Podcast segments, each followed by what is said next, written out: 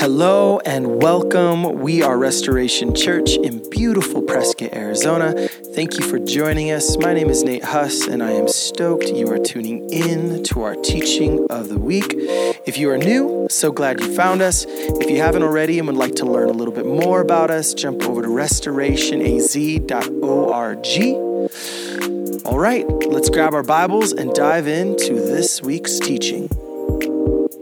I took uh, I took my, my son Ellis. He's seven. I took him to the uh, the Suns game last night, which was a blast. We had a great time, and everybody in downtown Phoenix was rooting for the Diamondbacks. It was glorious.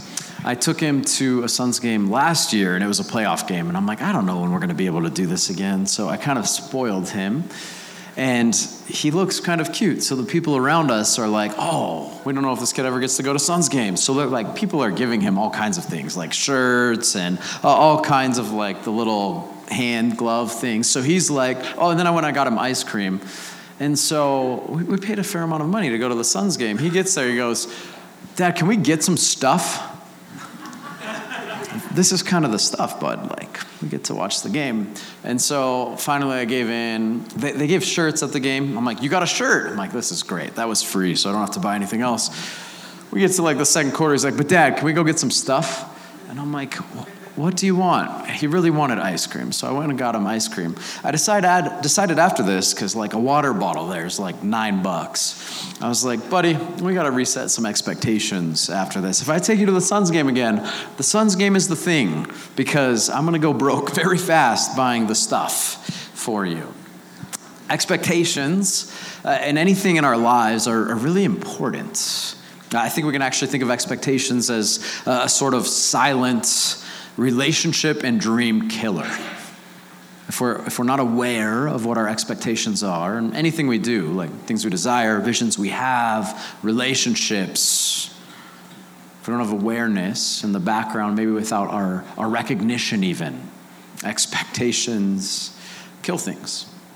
When I was a kid, I remember we went on a, cruise one year, and all of a sudden in this room, these really nice people brought this fancy cart filled with food and drinks. And I was very happy with these very nice people because instantly I laid my eyes on what I, what I assumed was my favorite candy, and it looked like these little, like, blackberry, raspberry look-alike things, but they were candy and just super delicious and great. They don't make good things like that anymore. It's all like organic and has to be real colors and doesn't actually taste good.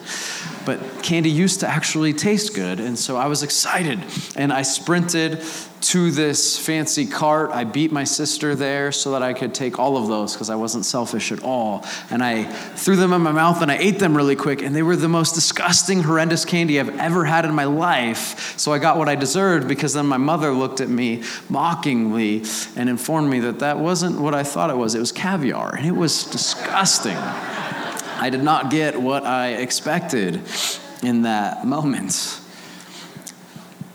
in little things, if your expectations are off, you'll find disappointments. But the more substantial and significant the topic is, the more influential and substantial the impact our expectations will have on us.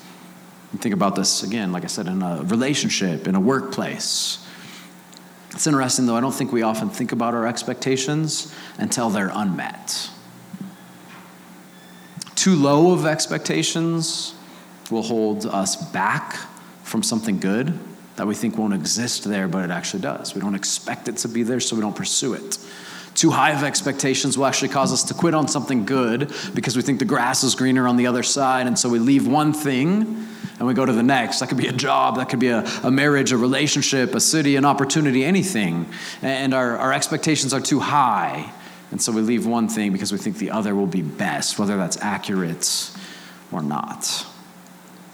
Our, our, expectations, too, are always driven by two things the past, either our own or uh, the picture of a past that someone else has painted for us, or our expectations are driven by the, the future we perceive to happen. Our expectations are almost never, though, driven by the present moment. And again, like I said, very seldom do we actually think about what we're expecting. If I eh, am talking to a couple about marriage or, or really anybody about anything in life, it almost always comes down to expectations. If the husband and wife are not aligned in terms of expectations about anything, any arena in marriage, there's going to be issues. It's just pretty simple. But we often don't take time to consider what our expectations actually are. We, we see this play out in the, the book of Ezra and the book of Nehemiah that we're going to be studying over the next, uh, I don't know how long actually, to be honest, a couple months, we'll see. I kind of just play it by ear. But expectations are a really uh, important theme. And so we'll dive into that in a minute. Just a little bit of, of context for you. God had redeemed his people. They were captives, they were slaves in Egypt, oppressed, uh, abused, broken. And he miraculously speaks to the global power leader of the day and Pharaoh in Egypt and convinces him to let his people go. And not only to let them go, but God wins this uh, immense war for them. And as they're leaving, the Egyptians give them all of their valuables, or a lot of their valuables, to go and build this whole new kingdom in this new land that God was giving. It was miraculous. He brought food out of nowhere, He parted seas, He defeated armies again and again and again. God was miraculously powerful and good to His people. And then they didn't really return the favor. God's people heard him and they chose not to listen. God's people had made a commitment to Yahweh God, and then they broke it again and again. They made alliances with people God told them would harm them in the long run. They embraced the, the sexual nature of the, the nations around them instead of the guidance God had given. They overworked themselves and others even though God had said, You just saw that as slaves. And so he, he put in laws to protect them from overworking. And then they boasted about all that they had. And eventually, the people they boasted to came back and took everything they had and took them and destroyed their temple and their land. And they were taken as, as exiles, as captives. And God told them that a, a period of 70 years would go by, and it did. And we can kind of maybe not grasp that, but if you think about it, if we were like all taken right now in this moment from Prescott and our homes and everything was destroyed and it'd be for 70 years, that would mean almost all of us would be dead. And so they were told that almost all of them would die. Yet as the generations grew up somewhere else, their parents would tell them about their land and their home and the way of life that could have been and at one point was. And so, this intrigue and this, this draw and this allegiance and this hope was built for them. And that's where we, we pick up in Ezra chapter 1. I'm not going to put it on the screen, but I'm going to go ahead and, and read it for us. In the first year of Cyrus, king of Persia, the word of the Lord spoken through Jeremiah was fulfilled. The Lord put it into the mind of King Cyrus to issue a proclamation throughout his entire kingdom and to put it in writing. This is what King Cyrus of Persia says The Lord, the God of heaven, has given me all the kingdoms of the earth and has appointed me to build him a house at Jerusalem and Judah. Okay, a couple pretty substantial things have happened. First of all, the word of the Lord spoken through Jeremiah was fulfilled. That was just a really good sentence. When God speaks something, it will become a reality. Now, the issue for us is that it most likely isn't going to become a reality when we want it to and in the way we want it to, but it will happen. And then we read that the Lord put it into the mind of the global leader of that day, in essence, the man in charge of the world. God just was like, hey, I'm just going to put it in his mind real quick that he's going to provide for my people. That's pretty good news that, that, that God can do that. Cyrus says, Whoever's among his people, may his God be with him. And when we go to Jerusalem and Judah and build the house of the Lord, the God of Israel, the God who is in Jerusalem, let every survivor, wherever he lives, be assisted by the men of that region with silver, gold, goods, and livestock, along with a free will offering from the house of God in Jerusalem. So the family leaders of Judah and Benjamin, along with the priests and Levites, everyone God had motivated, prepared to go up and rebuild the Lord's house in Jerusalem. All their neighbors supported them with silver articles, gold, goods, livestock, and valuables, in addition to all that was given as a free will offering. King Cyrus also brought out the articles of the Lord's house that Nebuchadnezzar had taken from Jerusalem and placed in the house of his gods. King Cyrus of Persia had them brought out under the supervision of Mithredath, the treasurer, who counted them to Sheshbazzar, the prince of Judah. This was the inventory 30 gold basins, 1,000 silver basins, 29 silver knives, 30 gold bowls, 410 various silver bowls, and 1,000 other articles. The gold and silver articles totaled 5,400.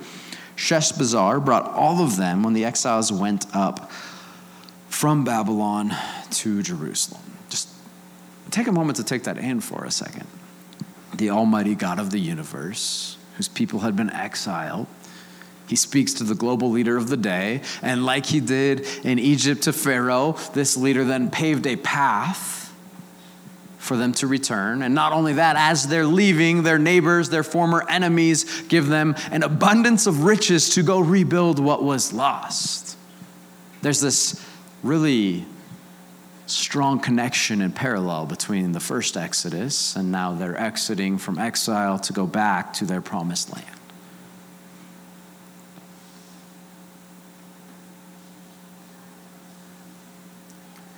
I'm going to fast forward now, and we're going to just skip right to the end of Ezra. I'm going to go to Ezra chapter 9. I'm going to read verses 3 through 5. That's how it began. We're going to kind of see how it ends. And then the rest of the series, we'll spend our time in the middle. Ezra, a leader of the people in this journey, says this When I heard this report, I tore my tunic and my robe. I pulled out some of the hair from my head and beard, and I sat down devastated. Everyone who trembled at the words of the God of Israel gathered around me because of the unfaithfulness of the exiles, while I sat devastated until the evening offering. At the evening offering, I got up from my humiliation with my tunic and robe torn. Then I fell on my knees and spread out my hands to Yahweh, my God in a similar timeline. The books of Ezra and Nehemiah actually used to be one until they were, were separated further down the road. Nehemiah, who, who existed at the same time as Ezra, they were both leading parts of this return. He says this in Nehemiah 13 25. He has a different approach to the whole hair loss thing. I rebuked them, cursed them, beat some of their men, and pulled out their hair. I forced them to take an oath, which is always a great idea. It's always really effective. If someone's not listening to you, what you do is you force them to take an oath after you pull out their hair. I forced them to take an oath before God and said, You must not give your daughters in marriage to their sons or take their daughters as wives for your sons or for yourselves. How in the world do we get, like, in not that long, from God doing all of these miracles, all of this expectation, all of this good, this return to their homeland, to a whole lot of hair pulling. And Ezra's style is to pull out his own hair in misery, and Nehemiah's style is to pull out other people's hair. I prefer Nehemiah's personally if I had to pick between the two. The, the question becomes here what happened in the middle? What happened in between all of the, the goodness that God was doing, his, his power, his miracles, and then the hair pulling and the loss. How does that happen? And what I would say as you read both of these texts is that it has a whole lot to do with expectations. What we, we see here in the middle is that wrong expectations led to ridiculous pendulum swings. And it's something we're frequently faced with as well. Here's what, what God's people in this moment expected as they saw these parallels from the first Exodus. I think they thought that once they got there and did that, that God would make everything great. And for them, getting there was back to their promised land.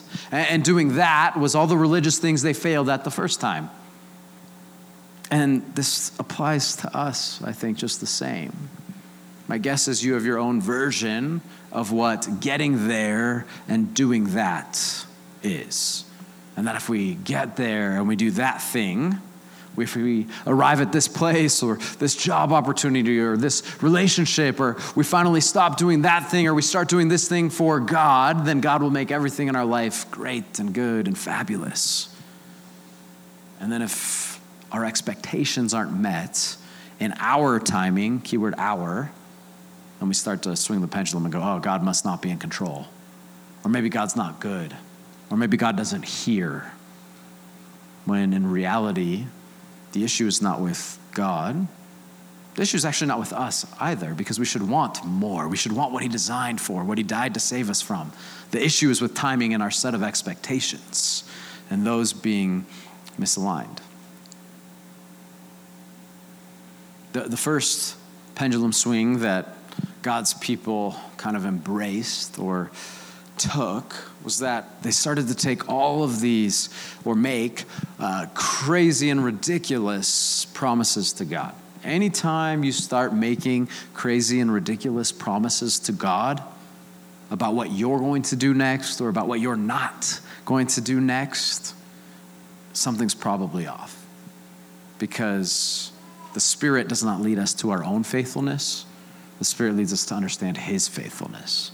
The Spirit doesn't lead us to make promises of what we're going to do for God. The Spirit leads us to understand that His promises always come true in His timing and in His way. Have you ever got in that cycle of making promises to God?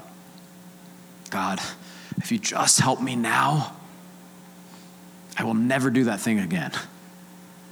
Oh, or, God, right now, I really need you to show up. If you just help me in this moment, then I'll start doing that thing you've put on my heart that I've not yet done. I promise. Something we're really good at when it comes to promises, especially promises to God, is breaking them. That's why in the scriptures, God says, don't make promises, don't swear oaths, because you're not good at it. You're setting yourself up for failure.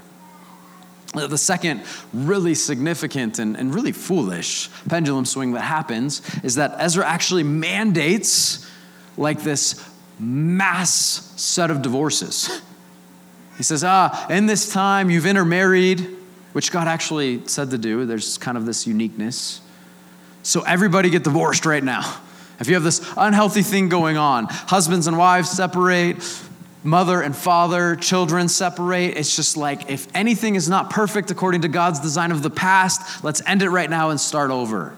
Because we have this glamorous vision of what could be as we return because of what God's doing in this moment. They had big expectations. And then, when God didn't meet those expectations right away in their timing, to the degree and, and the way that they wanted Him to, what did they do? They did the pendulum swing thing again. Except this time they went, oh, again, I guess God doesn't care, or I guess God's not in control, or maybe God doesn't hear, or maybe God's not capable. Have you ever done that? When God doesn't meet your expectations, you wonder if God doesn't hear, doesn't care, isn't in control, isn't capable.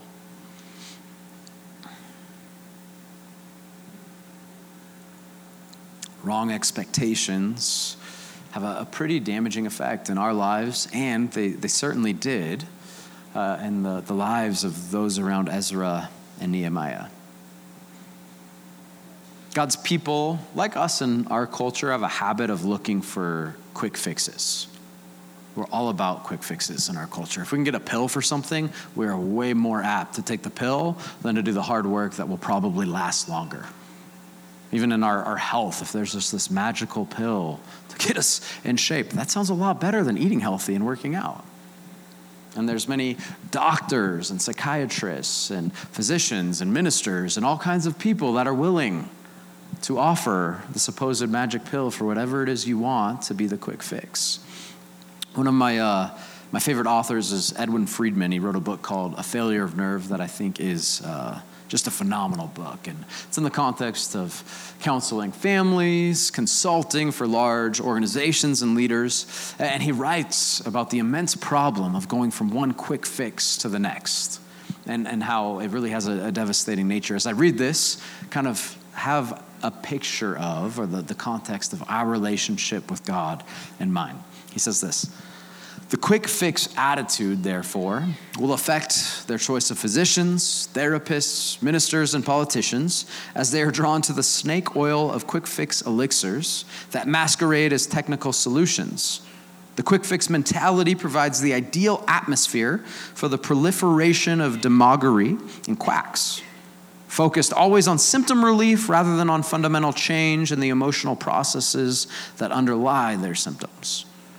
The chronically anxious family will constantly seek saviors, then pressure the expert, whether medical, educational, therapeutic, legal, or political, for magical solutions. As we approach next year, hitting an election cycle, we'll be confronted with all kinds of magic pills of how the left or the right or whoever else it is can fix whatever's going on quickly with this offer or ideology. And our spirituality, we'll hear that a lot from spiritual leaders. If we just do that or do this, it'll change everything. And then all of a sudden, when it's not, when our expectations aren't met, when the promises aren't delivered, we get upset. Co- compare that quote to what uh, the Apostle Paul says in Philippians chapter 4. The Apostle Paul was, in his own words, shipwrecked, robbed, beaten, bitten by snakes, whipped, stoned, left for dead, all kinds of things. Like he had at times a very miserable existence. Family and friends hated him, rumors were spread about him. And yet, here's what we read about him in Philippians chapter 4, verses 11 through 13, probably the most misused passage in the scriptures. I don't say this out of need, Paul says, for I have learned to be content in whatever circumstances I am. I know both how to have a little and I know how to have a lot. In any and all circumstances, I have learned the secret of being content, whether well fed or hungry, whether in abundance or in need. Here's the most misused passage I am able to do all things through him who strengthens me. Not excellence in sports. This isn't the tattoo to get so you can just be like mighty and triumphant. This is Paul saying, sometimes life is awful. Sometimes God doesn't do what I want him to do. Sometimes life is filled with tears and brokenness and a, lack of understanding. Why, God, would you do this? And Paul's saying, in that moment, I have the strength through Christ to endure because he's trustworthy. And in the best moments where something really good is happening, in that moment, maybe even more strength is needed to endure so that we don't make it about ourselves and think that we're God and capable and in control and we still look to trust Him, not ourselves, even in the times that things are going well.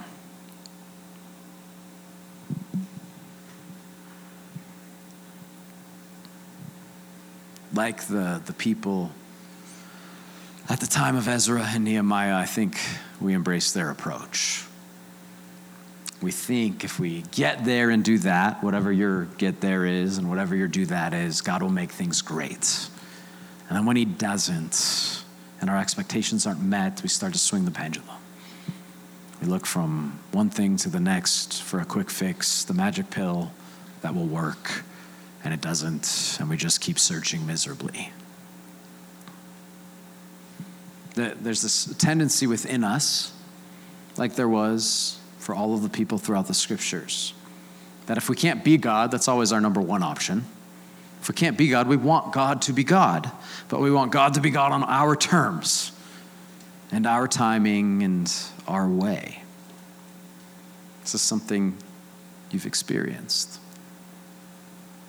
Have you actually ever sat and thought about what you expect from God? It's like in, in my marriage, if from time to time we don't sit and talk about what we see, what we want, what we're pursuing, what our expectations are there's going to be conflict. Have you ever actually stepped back and thought about what you expect from God? Because you have expectations of Jesus. They might be really low. You might not expect much from him, in which case they need to change because he's incredible. Or your, your expectations might not be too high, but they might just be misguided and in your own image instead of in his, in which case you're going to be disappointed and it won't be his fault. At the, the time of Ezra and Nehemiah, they had these rose colored rear view glasses they looked through. They looked at the, the past and they wanted it desperately. And then they had also heard the words of their prophets, which would become true that a Messiah would come and make everything right. And here's the biggest mistake that the people in Ezra and Nehemiah made they misplaced which time they were in. They thought they were close to the future part where God would make all things right. And so when God didn't make all things right, they were really disappointed and thought God must be wrong. Similarly, for us, you're going to hear in Christian circles all kinds of people get riled up and excited about end times and that we're there. By the way, if someone tells you that we're close, or they know this, or they know that, they're just fools. The scriptures themselves say this. That's not my words. Just don't get distracted. Because when we place ourselves in the wrong part of the timeline, our expectations are offset.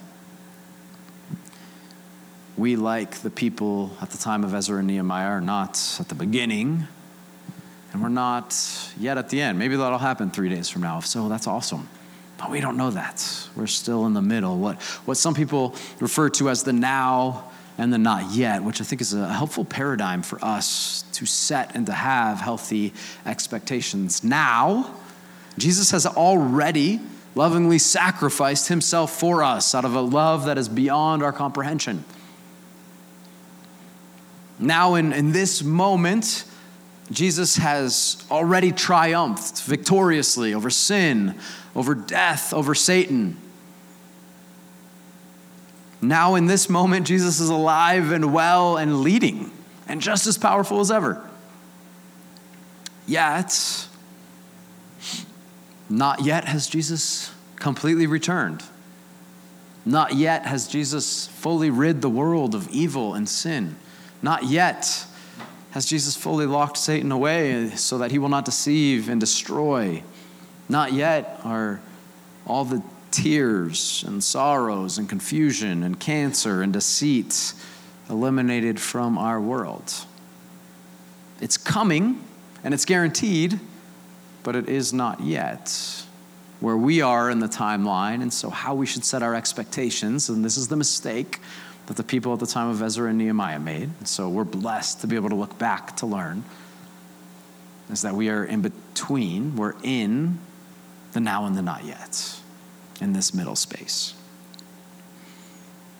What we're going to see throughout our, our time through the, the books, the writings of Ezra and Nehemiah, is a lot about God. Here's a few specific things that are really good news God works miraculously for the benefit of his people, even through foreign political powers. That's great news, and that's good news that's true today, too. God provides for his people in their times of need. God strengthens his people with community and resilience. God stands by his people through brokenness. And God rebuilds what is broken and he restores it into something beautiful. This is all very good news and it's all fully true.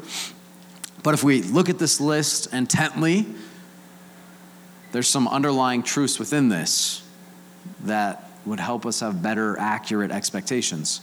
If God works miraculously for the benefit of his people, even through ungodly political powers, that means we should expect and not be shocked when there are ungodly people in power. If he provides for his people, that means that we should expect his people, maybe us, maybe others of his people, are lacking at times, are desperate, are in need of God to provide miraculously. And we shouldn't be shocked when that happens. He said it's going to happen. If he strengthens us with community and resilience, well, that means we should expect to be weary and exhausted and broken and not able to stand on our own strength, that we're going to have to depend on others and humble ourselves to not be in control and strong enough to do it on our own. If he stands by us through brokenness and he rebuilds what is broken into something beautiful, it means we should expect that things in our lives will be torn apart and they're not going to be the way God designed them to be. Now, one of two things is happening probably in your mind right now. That's either really bad news, because I just blew up your little myth that God will make things great when we go there and do that, whatever your go there and do that is or it's really good news because hard things are happening. And this means that, or this doesn't mean that God doesn't care or that God isn't in control. He is. Jesus is the only person that we can trust, always, no matter the moment. That's our vision here. Everything we do as a church is to guide one another, to trust Jesus in all of those moments. And it's a lot easier to trust Jesus when we have accurate expectations that not everything is going to be great, that sometimes things are going to be really broken and difficult. And it goes in waves. Right now, many people within our church, maybe that you're sitting next to, are going through hard, broken seasons of all kinds of varieties of challenges. We should be praying and walking alongside of them, lamenting and mourning with them. And, and some people are going through great seasons, and we should celebrate with them. In the, the same book I referenced, A Failure of Nerve, Edwin Friedman makes this illustration about a mom who's terrified of her growing son getting hurt as he gets taller, whacking his head on tables or chairs or whatever furniture pieces that have sharp corners or edges that his head is just arising to the height of. And so, as a solution, this mom places cushions and padding along every piece of furniture that her son might hit his head on, and it's effective. And then a friend walks into the house and sees all of the cushions and the padding and thinks that it looks ridiculous because it does look ridiculous. Yet it's effective. Her son doesn't hurt his head, except her son can't ever leave the house because he's not been trained to watch where he walks. He's never walked and hit his head enough or hit his head in a way that hurt that he paid attention and learned something. I think oftentimes we make this kind of foolish mistake as, as Christians as we follow Jesus, and we think that Jesus has padded every corner for us. We think that we're never going to smack our head on something, that life is never going to hurt and be hard. And Jesus isn't like that mom. Jesus knows we're going to smack our head. He's told us that, and it's going to hurt, sometimes really bad. But what Jesus has promised is to always be there to pick us up and walk with us. That's the accurate set of expectations in the now and not yet. Not that things will be how they once were. Not that right now in this moment they're going to all be made good. One day they will be. Right now there's the reality that we're going to be dealt with a mixed bag. Sometimes it's beautiful, sometimes it's broken. So we have what we have written on this wall broken stories becoming beautiful. Maybe we should add dot, dot, dot, we just don't know when. And in the meantime, we can just choose to trust Him, even though that's challenging. What is your version of the if you get there and do that, God will make everything great? So you probably have your version of that. Do you have accurate expectations? Maybe this week you should take three minutes. I honestly would not recommend any more time than that. If we give ourselves too much time, we're not honest with ourselves. But next time you're at a restaurant or sitting at a meal, grab a napkin and a pen and just, without thinking, write what your expectations of God are. They're there, you just probably haven't unearthed them. If you think too much, you'll lie about it. You'll make it seem better than it is. But be helpful to know so that we don't repeat mistakes. When I uh, taught a few weeks ago, on sin, uh, I closed out of Romans 6, and I'm going to actually close the same. I talked about how Paul writes that the proper response from us to our own sin is to offer all of our bodies to God. And the proper response for us as we look at healthy expectations through the broken moments and the beautiful moments is the same it's to offer all of our bodies to God. I want to read what Paul says, and we'll close with this from Romans 6 12 through 14. He says, Therefore, do not let sin reign in your mortal body so that you obey its desires and do not offer any parts of your body to sin as weapons for unrighteousness. But as those who are alive from the dead, offer yourselves to God and all the parts of yourselves, meaning all the parts of your body, to God as weapons for righteousness. For sin will not rule over you because you are not under law, but under grace. The scriptures implore us to stand firm, to stand strong no matter what comes. Not to be incredible, not to do everything right, but to be steady and the way that we do that is by having realistic expectations of where we are in the timeline and then offering all the parts of our body. That's why we spent time praying the way we did. So if you're in a, a really good season, or you're in a devastating season, the response is actually the same. Jesus, what do you want me to see in this? Jesus, what do you want me to hear in this? Jesus, where do you want my feet to go? What door should I walk through? What door should I not? Jesus, why does my work matter? Jesus, what am I fearing and wanting? And is that what you want me to be aware of and to pursue? What God calls us to is just a simple steadiness to offer ourselves to Him and to let Him lead, come what may. My, my prayer as we start this series through Ezra and Nehemiah that the, the introduction, the starting place is for us to know where we are, to put away unrealistic expectations that don't come from Jesus so that we can trust him no matter what happens. And there's actually deep beauty and good news in that because he'll be faithful whatever happens. But it's really helpful if we're not shocked in the process. Let's go ahead and pray. Jesus, I thank you that you are always good. I thank you that your love is beyond anything we can grasp. And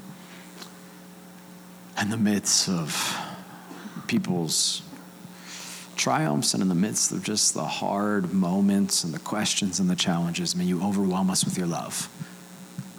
God, we want to trust you. Help us to do so. Pray that you'd guide our expectations, that your, your love would be so overwhelming in our lives that it would flow through to, to others as well. That, like Paul, we could have this absurd strength to get through anything because of you. May you bring peace that only you can offer, endurance, and guidance. We look to you now. In Jesus' name, amen. Thanks so much for tuning in to our teaching of the week. We are so grateful to partner with you in sharing the love of Jesus in a world that really deeply longs for it. And whether you're new here, seeking more information, looking for a church community, or considering financial partnership, go ahead and visit restorationaz.org for more details. Okay, let's continue making a difference together. So, how do we do that? By remembering Jesus is the only one who is trustworthy always, no matter the moment. So press on as we continue to practice the way of Jesus.